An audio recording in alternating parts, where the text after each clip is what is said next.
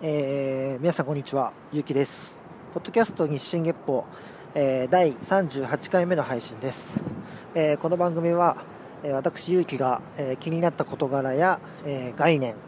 人物などを取り上げて向上心を持って語る番組です。えー今日はですね、いつもあの最近運転しながらの配信、配信というか収録をしてたんですけども、今日は歩きながらです。はい。あの、ちょっと移動で、長い時間ちょっと歩くことになったので、この時間を使ってちょっと収録したいなと思って、今日は歩きながらの収録となります。えー今日はですね、あのー2018年を振り返ろうということですね。まあ、年の瀬でちょうど収録してる今日もですね、もう12月30日になりますんで、もう今年が終わるなっていう、まさにそういうタイミングなんですけども、まあ、僕にとって今年2018年っていうのは、まあ、ここ数年の中でもだいぶいろんな変化というか挑戦というか、まあ、いろんなことに手を出した1年だったなっていうことがありまして、まあ、このポッドキャストももちろんそうなんですけど、もともとその動画配信やってたりだとか、あとは、そうですね、西野さんのオンラインサロンに入って、まあ、いろんなサービスに触れたりとか、いろんな人と関わったりとか、まそういうこともやりましたし、あと、そうですね、曲がりでお店をやったりだとか、まあ、知り合いがお店を開いたんで、そこのオープニングスタッフとして働いたりだとか、あとは最近始めましたノートという、まあ、ブログみたいな、えー自分の考えとかいろんなことをアウトプットする、えーサービスっていうのも利用し始めたりだとか、本当に多分僕の人生でこんなに新しいことに挑戦したっていうのは本当にちっちゃい時のいろんな能力を身につける過程以来ぐらいこんなにはなかったんじゃないかなっていうぐらいなんかやれそうなことは全部手出してたなっていう感じがある1年だったなって思うんですね。でもちろんこの中には今年しかやらなかったってことがあったりだとか今後にうーんどれくらい生きるのか未知数だものだったりとかいろいろあると思うんですけどももう経験自体は絶対無駄じゃないと思いますしやってよかったなっていうふうに思っていることも数多くあるのでうーん、まあ、そういう意味ではいい1年だったなってまず思っているんですね。まあ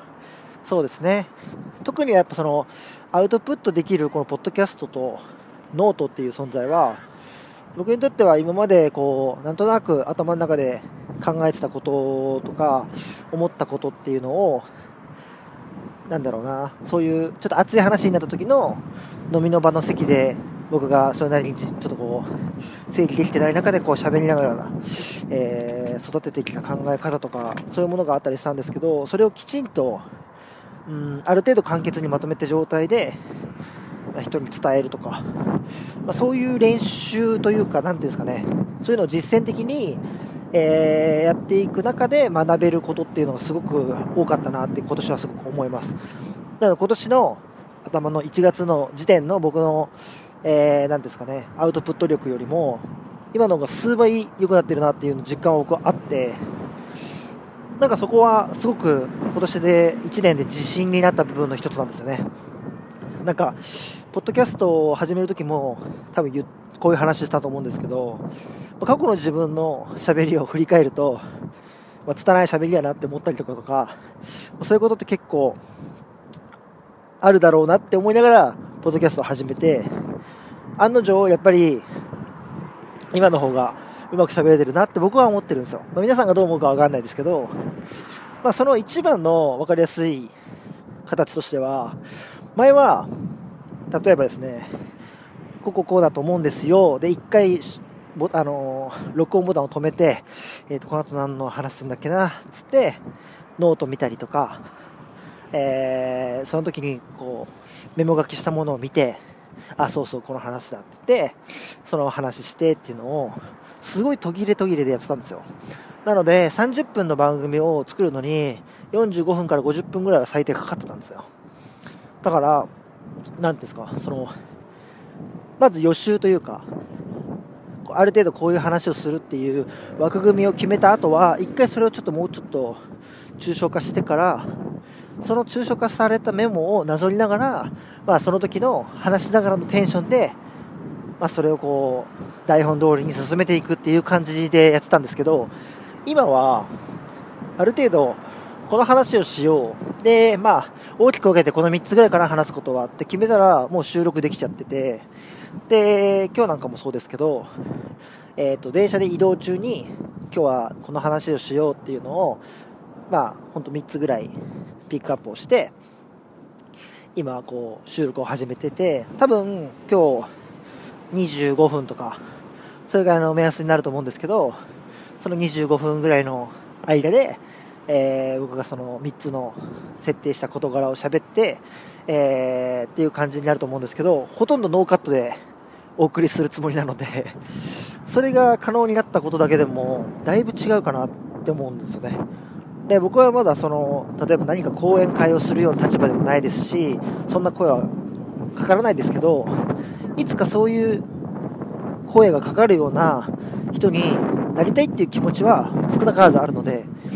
そういう時に困らない技能っていうのが今からこう少しずつでも練習できてるのかなっていう今年1年を振り返るとそこの技能はだいぶ飛躍的に伸びたんじゃないかなって思います、まあ、もちろんまだまだ全然なんですけど、あのー、今年の頭の1月に比べたらその投射費的な感じで比べたらめちゃくちゃ成長できたんじゃないかなって今は思えてます。これからもっとねあのポッドキャストとか他のアウトプットツールを使いながら、えー、もちろんもっと学びていきたいですし全然今の現状に満足してるわけではないのでもっともっとやっていきたいっていう気持ちはありますしその辺は初心忘れずじゃないですけどまあたまにポッドキャスト第1回聞いて 30回ぐらいの聞いて例えばじゃあ100回までいたとしてもところどころ聞いて自分の今の立ち位置とかなりたい自分に慣れてるのか近づけてるのかっていうところを確認しながらそうですね頑張っていきたいななんて思ってるんですけど。だから本当に今年はアウトプットっていう部分での成長がすごく自分には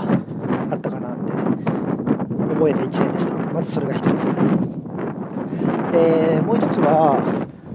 やっぱいろんな人から刺激を受けた1年だったなって思ってるんですよ。というのは、まあ、個人事業主として僕も今、活動をしていて、まあ、でも収入の主な部分っていうのはやっぱりアルバイトにあったりとかしてまだまだ全然自分がなりたいようにはあのやりたいようにはできてるわけではないんですけれども、えーと、少なからずその個人でやっている人間としてのマインドっていうのは常に持ってたいなと思ってるんですね。でそんな中、えー、今年は自分の知り合いだけでも45人ぐらいですね。もう独立今年でけでしている人がいてでその人たちからすごく刺激をもらっていましてでさらに言うとあのー今年出会った人の中でも個人事業でやられてる方とかそういう方との出会いがすごく多くてなんかそれもまたタイミングだったのかなって思っているんです。なのでもともとの知り合いの人が独立したっていうそういう人たちも含めて今年出会った個人事業主の方たち。本当そういう人たちからすごく刺激を受けた1年だったなって思ってます、うん、やっぱりそのなんだろうな企業とか普通の大きな企業とか、えー、例えばお店とかで働いていると、まあ、得られない刺激っていうのが今年いっぱいあったなっていうふうに思っててやっぱりそこに自分も負けないように頑張るぞっていう向上心を刺激されるような、えー、刺激もあればなるほどそうやってやってるんだなっていう、まあ、方法論を本当に自分の先を行ってる先輩たちを見て自分も学びながらえー、自分がやる形っていうのを模索したりだとかっていう部分でのそういう刺激もやっぱたくさんもらっていてやっぱりそういう存在って僕にとってすごく大きくてうんそのなるほどこうやればいいんだなっていう道を歩んでいる人もいれば、えー、そういう風に言ってて大丈夫なのっていう道を歩んでいる人もいるし僕はその後ろをまだ、えー、追っかける形で走ってるって感じなのでこう前の様子を見ながら自分の走り方も考えながらみたいなそういう感じでお手伝いしたりだとか応援できたりとかっていうところがすごく、えーなんか自分の交友関係も変わってきて話す内容とかも変わってきてたくさん刺激を受け入れる人間関係が増えてきたなっていうところがすごく嬉しかったりとか、えー、そういうところで喜びをすごく感じられた1年でもあったなっていうのを今年すごく感じてます、うん。まあ、中でも、あのー、やっぱりその今年すごくなんだろうな刺激を受けたっていうのが元職場の、えー、先輩である2人がまあ、飲食店2人とも別々で独立したんですけど片方は、えー、僕はそっちのオープニングスタッフとして、えー、しばらく手伝っていて、まあ、今もたまに手伝ってるんですけどそこのオープニングスタッフとして、まあえー、例えばお店のオペレーション一緒に考えたりだとかメニューもうちょっとこうした方がいいんじゃないですかとか手書きでメニューはこうしましょうかとかそういうのを多少まあ相談しながら、まあ、もちろん店主の人が基本決めるんですけど、まあ、意見を求められることも多かったのでそこを自分のもできる案出しっていうのもやってたしなんかこうお店にこうお客さんが定着するまでの流れとかこういう風にやったらやっぱリピーターつくよねとかそういう部分の経験をさせていただけたっていうところも刺激以上に経験としてもらえた部分はありますね。そこは和食居酒屋だったんですけどもやっぱり自分が今まで学んだノウハウ、経験とかをそういう形でオープニングスタッフとして活かせる場面っていうのは今までなかったのでやっぱこう転職してもうそこのお店の文化っていうのがある程度ある中での、えー、オペレーション改善だったりとかっていうのはあったりせよなかなかやっぱその新規オープンのお店の、えー、いろんななんだろうこれから発展させていこうっていう部分のうん力になれたことって今までなかったんでそこはすごくいい経験になったなってすごく思いますね、うん、それがまあ本当に、えー、個人事業の刺激以上にいただけた経験かなって思いますね。でもう一つのその今2人って言ってたもう一人の方は、えー、和食屋さん今やってるんですけどそこもオープニングスタッフっていう感じではなくてでもオープンするまでのその準備のところをちょっと手伝ったりだとか、えー、初日のオープンするまでの、えー、片付けとか店の準備とか手伝ったりとかしてたんでなんかその初期から知ってるお店ですし一番最初にお客さんとしてお金払ったのは僕だったりとかして思い入れのあるお店だったりするんですよね。でそこをオープンしてえー、そうですね4ヶ月5ヶ月後ぐらいのタイミングで僕はそのこのお店の定休日を借りて、えー、カフェココッチっていうのを開店させていただいてその曲がりっていうのもすごく経験になって、まあ、この後3つ目としてその話をしようと思ってるんですけど、本当その2人には本当にお世話になったというか感謝してしっぱなしの今年1年だったなって思ってます。もう和食居酒屋さんの方はやっぱりオープニングスタッフとして働けたっていう一つの僕が、えー、独立までにやりたかった経験の一つを経験させていただきましたし今言ったようにもう一つの方は、えー、曲がりっていう形で新しい形まあ、新しいって言ってもやってる人いっぱいいますけど、えー、自分にとっては新たな挑戦結構人生を左右しかねないぐらいの、えー、挑戦をさせていただけたっていうところで、まあ、この2人は本当にうん、今年お世話になった2人だなってすごく思ってますし一番刺激も受けたこの2人がやっぱり、えー、最初不安そうにしてたところから店を作っていって売り上げを立てていって、えー、自信と不安が入り混じるようになってきて今はちょっとね落ち着いて、え、自信っていうところの部分が育ったりとか不安っていう部分が違う形になってたりだとか新たな悩みが生まれてる感じとかも含めて共有させてもらってたので本当に自分の先輩として元職場の先輩としてじゃなく、え、個人事業主としてお店をオープンした先輩としてもすごく今後の自分の人生の見本だったりとかあとは指針になっていく存在だなってすごく思ってます本当に同年代なんでもう片方は2個上、片方は2個下みたいな、本当に同年代なんで、本当に刺激を受けますよね。はい。で、やっぱり、今年、ね、今もお話ししてましたけど、3つ目のお話としては、今年一番のビッグイベントだったなっていうものが、やっぱ曲がりでのカフェ心地ですね。うーん、まあ本当に、簡単に言えばですけど、飲食店の業務全部自分でやったこと自体が初めてだったんで、一つのお店で。やっぱり従業員として社員として働いていると、じゃ仕入れと接客はやるけど、えー、調理はやらないとか、逆だったりとか、やっぱり役割分担っていうのがしっかりあって、そのお店を作るパーツの一つとして働くっていうのが、まあ、従業員の当たり前の形だと思うんですけど、やっぱり自分の店を1人でやるとなると、まあ、仕入れ、まあ、買い物仕入れから始まって、それを運んだりとか、で、それを仕込んで、でお店の片付けとか準備して、えー、ね、おしぼりとか巻いたりもしなきゃいけないですしとか、で、営業始まったら接客もしなきゃいけない。料理もしなきゃいけない。配膳もしなきゃいけない。洗い物もしなきゃいけない。お会計もしなきゃいけない。えー、それ以外にもお会あお会計じゃない。経理もしなきゃいけない。宣伝活動もしなきゃいけない。全部自分でやるしかないわけですよね。で、僕はやっぱその、最初にこう自分の大変さのマックスを知りたかった部分があって、メニューも結構頑張って、なんですかね、数用意したんですよ。これ、一気に満席になって頼まれたら、もう絶対店回んないなっていうギリギリの、ギリギリっていうかもうアウトの部分、アウトになること覚悟でやったんですけど、まあ、それが、まあ、結果的にすごくいい経験を自分に課すことができたので、それ機会良かったなと思ってるんですけどね、あの徐々にメニューを減らして、なるほど、こういうぐらいの量だったらいいのかっていう、要は最大といい塩梅のラインっていうのが見えましたし、で最終的には本当最低ライン、これぐらいのメニューがあれば、一応自分がやりたい店としての形になるなっていうところも一回試させてもらったんで、本当なんか、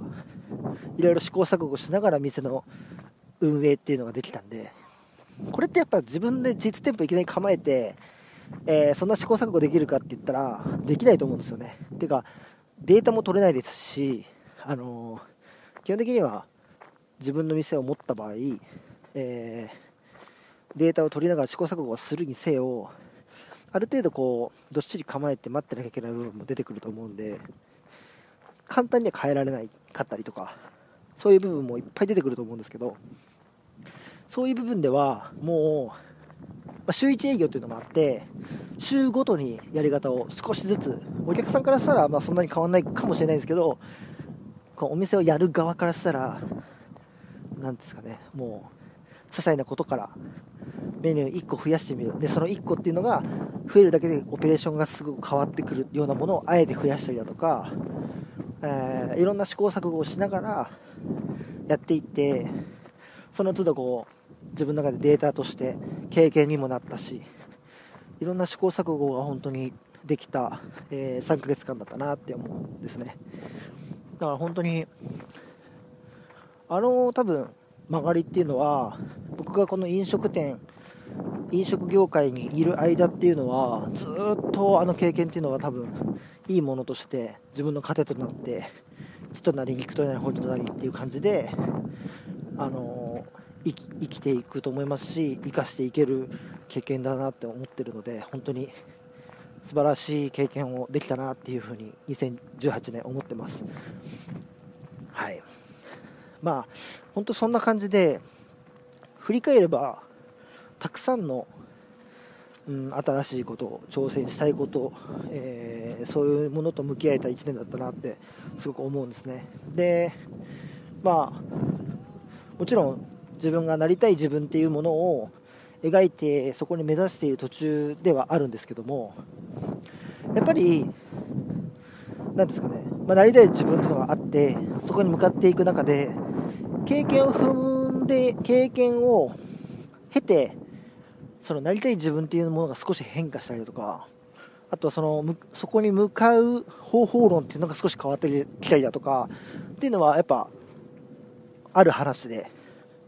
僕もただ今本当にこの1年を振り返って、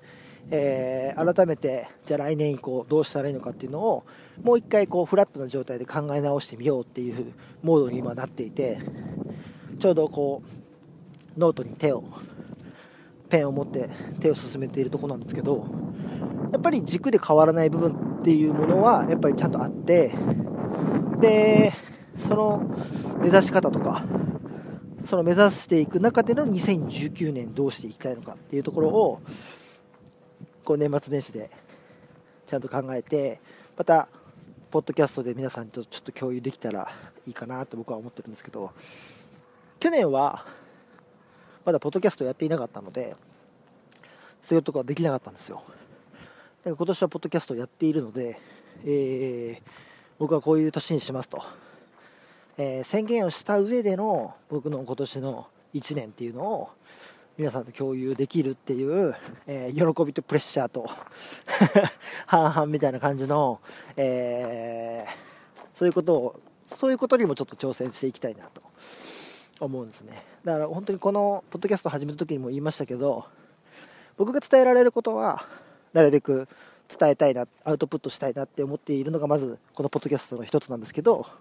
もう一つそれを伝えながら僕のその近況とかを知りながら僕がこう成長していく過程も含めて一つのコンテンツとして楽しんでもらえるようなポッドキャストを、まあ、まあ、目指しているというか必然的にそうなってしまうのでそこも含めて楽しんでいただけたら一番、うん、あのなんだろう僕が願うような感じの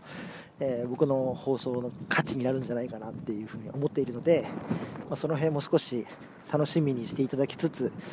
今後も楽しんでいただきたいと思うんですけどただ一つだけちょっと宣言というか宣言じゃないですね可能性として考えられるパターンとしてお伝えしておきたいんですけど一応このポッドキャスト100回を目標に頑張りますって言ってたんですけどもしかしたらどっかのタイミングでえー、一区切りつけちゃうかもしれないです。っていうのは、えー、ですかね、今やっているポッドキャストの形を、まあ、一回封印というか、一回終わらせて区切りをつけて、えー、もっと分かりやすい番組の構成作りというか、えー、パッと、えー、タイトルと画像を見ればあこういうことを話すポッドキャストなのかなっていうふうに、えー、分かりやすいようなポッドキャストとして生まれ変わってというか心機一転というかそういう形でもしかしたら始め直す可能性もちょっと今考えてはいるんですね。まあこのまま続けるかもしれないですしえー、そういう形で変化することもありえるかもしれないということを少しお伝えしつつ、えー、2018年の振り返りというこの今回の回をちょっと終わらせていきたいなと思ってるんですけども。あそうですね。今23分。やっぱ25分ぐらいになるっていう読みもやっぱ当たってきてるんですよね、まあ、もちろん25分意識して話してることもあるんですけどこれがなかなかできなかったんですよね前は。やっぱこう30分以内に終わらせるって思ってて42分とかだったりとか。結構そうですね10回20回ぐらいまでは結構あったんでそういうコントロールができるようになったのも結構大きいかなってそういう成長もちょっと自分では感じてはいるんですけど、はい。まあ、そういう感じで、えー、そうですね、じゃちょっとメールだけ先にいっちゃいましょうか、えー、メールとかちょっとお待ちまたしてますので、えー、ぜひ送ってください、えー、日進月歩アットマーク Gmail.com、24アットマークあごめんなさい。24GEPPO アットマーク Gmail.com です、えー、意見や、えー、意見や感想やアイディアやリクエストや何でもお待ちしておりますので、えー、ツイッターの方もですね、えー、フォローよろしくお願いします。yuuuu アンダーバーあごめんなさい。yuuuu ki アンダーバー1009です。ああのアカウントがですね。ハッシュタグは、えー、ハッシュタグ、えー、24GEPPO で何かつぶやいてもらえれば見てます。最近ちょっとつぶやいてくれる方がぽつらぽつらと出てきたんでそれは嬉しく思っておりますのでぜひつぶやいてください。お願いします、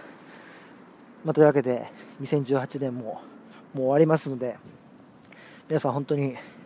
いきなりなんか最近本当に一気に寒くなったんで東京エリアは。あの急に正月に合わせて寒くなってきやがったなっていう感じがしてる最近なんで皆さん本当に風邪には気をつけて体調管理、えー、気をつけてください。新年早々、えー、寝込みっぱなしはもったいないんで休みをきちんと休みとして、えー、動けるような 体調管理をぜひしながらいいお年、えー、いい年をお迎えください。というわけで、えー、今回もこの辺でお時間となります。お相手はゆきでした。また来年ですね。よろしくお願いします。さようなら。良いお年を。